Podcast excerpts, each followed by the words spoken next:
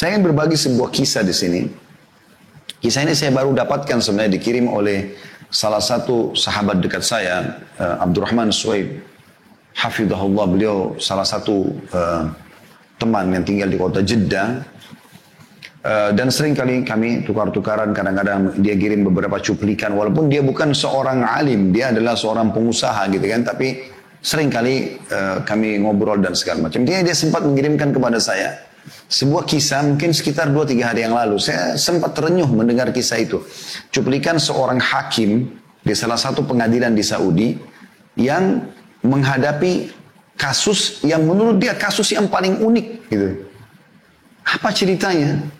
Saya waktu dikirimkan cuplikan sekitar, sekitar 8 menit cuplikan itu. Ada gambar orang tua. Ada seorang ibu tua sekali sudah keriput semua mukanya. Ada juga dua laki-laki sudah tua di kiri di, di kanannya, di kanan gambar itu ya. Saya belum menangkap pesannya pada saat itu, tapi kemudian saya dengarkan. Mungkin orang kalau tidak mendengar kisah ini, saya juga sempat kirim ke grup teman-teman dai, Allah alam sempat terbaca atau tidak karena 8 menit biasa membuat orang jenuh untuk mendengarkan. Tapi kalau didengarkan insya Allah akan dapat poinnya di situ.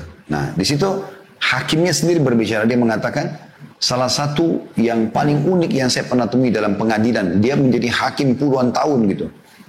Dia bilang datang seorang yang menurut saya sudah tua, waktu itu lebih tua daripada si hakim. Umurnya 60 tahun. Sudah sangat tua, jenggotnya sudah putih, datang, ya, kemudian mendekat kepada hakim, masuk di pengadilan, dia mengatakan, saya punya keluhan hakim. Kata hakim, apa keluhanmu? Dia bilang, Keluhanku aku mengeluhkan saudaraku, kakakku. Kata hakim awalnya saya berpikir umur 60 tahun mau mengeluhkan kakaknya, masalah apa ini gitu. Sudah sangat tua gitu. Orang bertengkar mungkin antara 20 tahun sama 30 tahun, 40 tahun. Mungkin masih kadang-kadang masih umum terjadi. Ini 60 tahun. Berarti kakaknya lebih tua. Kata hakim, berapa umur kakakmu? Dia bilang 65 tahun. Apa permasalahan kalian? Kata dia, ceritanya adalah saya menjadi tentara selama 30 tahun di daerah Tabuk. Tabuk cukup jauh. Di pinggiran Madinah, eh, di pinggiran Saudi perbatasan 30 tahun. Dan saya memiliki seorang ibu yang tua. Ibu ini saya titipkan atau dijaga oleh kakak saya yang 65 tahun yang sedang saya keluhkan itu. Kata hakim lalu apa yang kau keluhkan? Kakakmu menjaga ibumu dan kau pun menjadi askar. Kata dia, iya ceritanya adalah Selama 30 tahun itu saya selalu membagi gaji saya. Setengahnya saya pakai untuk kebutuhan, setengahnya saya berikan untuk kakak saya dan ibu saya. Selama 30 tahun dia bilang. Saya pun kebanyakan menghabiskan waktu di wilayah sana. Sekarang saya sudah pensiun. Lalu saya datang ketemu dengan kakak saya dan ibu saya. Dan saya bilang sama kakak saya. Sudah 30 tahun kamu berbakti sama ibu kita. Dan saya sekarang minta mohon kepada kamu agar memberikan kesempatan kepada saya berbakti sama ibu sebagaimana kau sudah berbakti. Saya cuma minta ibu ini pindah ke rumah saya sekarang. Lalu hakim tiba-tiba kakak saya menangis lalu mengatakan demi Allah kau tidak akan pernah bisa merebut ibu dari aku. Kata si adik, saya bukan merebutnya. Saya hanya sekedar mau memindahkan dia ke rumah saya dan Anda bisa ketemu sama dia setiap saat. Kok bisa ketemu sama dia setiap saat? Kata kakak saya, demi Allah kau tidak akan pernah bisa merebut ibu dari saya. Sebaliknya kau yang datang kepada saya di rumah ini. Saya tidak akan mungkin melakukan itu. Dia ulangi lagi, dia bilang, saya ulangi lagi, kak, saya hanya memindahkan dia ke rumah saya. Supaya saya bisa merasakan kenikmatannya berbakti sama ibu. Sebagaimana engkau telah menikmatinya 30 tahun.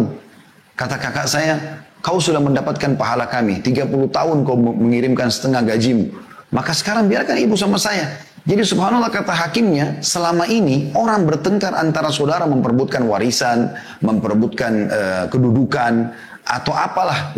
Ini memperebutkan di umur 60 sama 65 tahun, siapa yang lebih bisa merawat ibunya. Itu luar biasa gitu. Hakim ini menceritakan sambil meneteskan air mata. Di suaranya itu kayak agak paruh gitu. Lalu dia bilang, saya pun mengatakan sama dia, baik, coba panggil kakakmu sama ibumu ke pengadilan. Kata dia, baiklah.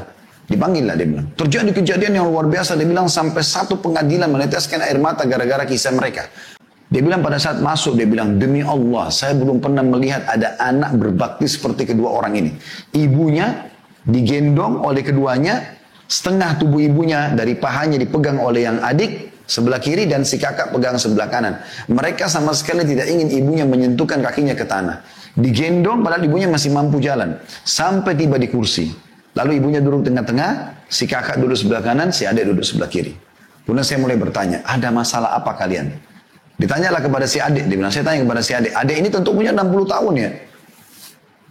Maka kata adiknya, saya sudah ceritakan kepada anda hakim. Kata hakimnya, saya mau dengar. Biar kakakmu juga mendengar keluhanmu. Supaya ini benar atau tidak. Saya mau dia membenarkan atau tidak. Diceritakanlah kembali ceritanya. Kemudian hakim bertanya kepada si kakak. Bagaimana menurut kamu? Kata si kakak, benar apa yang dikatakan oleh dia. Dia membantu kami 30 tahun dan ibu adalah tinggal bersama dengan saya. Namun demi Allah wahai hakim, saya tidak akan pernah melepaskan ibu saya untuk tinggal sama dia. Dia boleh datang silakan. Tapi saya tidak mau kehilangan peluang ini. Gitu ya. Dan saya sudah membahasakan kepada adik saya, demi Allah kau hanya bisa bisa memindahkan ibu ke rumahmu kalau melalui pintu mahkamah, pengadilan. Oleh karena itu dia datang kepada anda.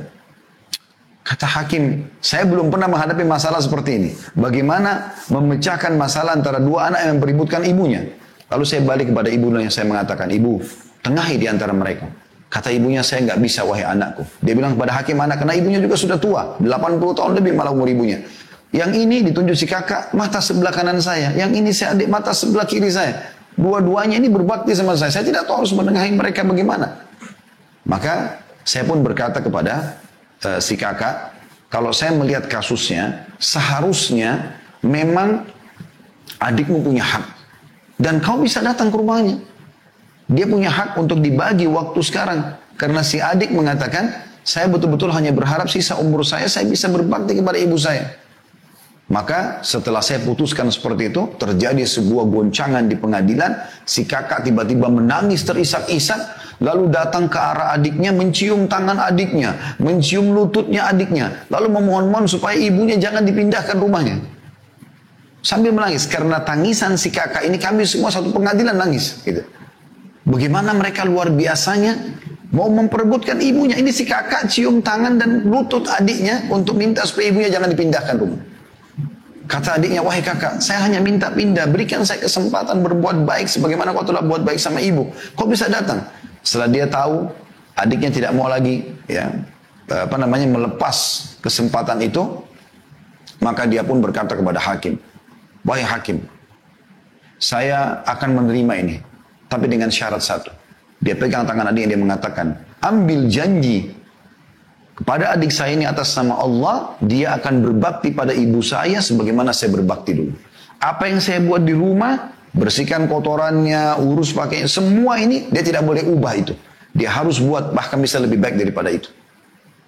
Maka si adik pun berjanji akhirnya pengadilan ditutup dan kata hakimnya pada saat mereka keluar dari pengadilan dua-duanya menggendong ibunya ya membagi dua tubuh ibunya setengah yang pegang satu yang satu lagi pegang sampai mereka keluar. Dan ini sebuah kisah yang luar biasa. Di zaman kita sekarang di mana banyaknya kedurhakaan pada orang tua justru ada orang-orang yang seperti ini masih dalam fitrahnya. Di umur tua pun mereka tidak mau sia-siakan masalah itu. Ini luar biasa teman-teman sekalian. Nah, ini harusnya menjadi sebuah ibrah bagi kita, bagi yang punya orang tua. Jangan karena orang tua kita seorang pejabat misalnya atau orang yang punya kemampuan lalu kita anggap oh Orang tua saya mampu, saya nggak usah bakti. Akhi dan ukhti. Berikan makanan, berikan kue kesukaannya, berikan sarung, pakaian, apa saja, sabunnya, samponya. Lakukan sesuatu yang kau mampu, mumpung mereka hidup. Pada saat mereka meninggal, peluangmu akan lebih kecil walaupun bisa dengan mendoakan, menziarahi kuburnya, dengan bersedekah buat mereka. Tapi semasa hidup kau bisa mendapatkan ekstra.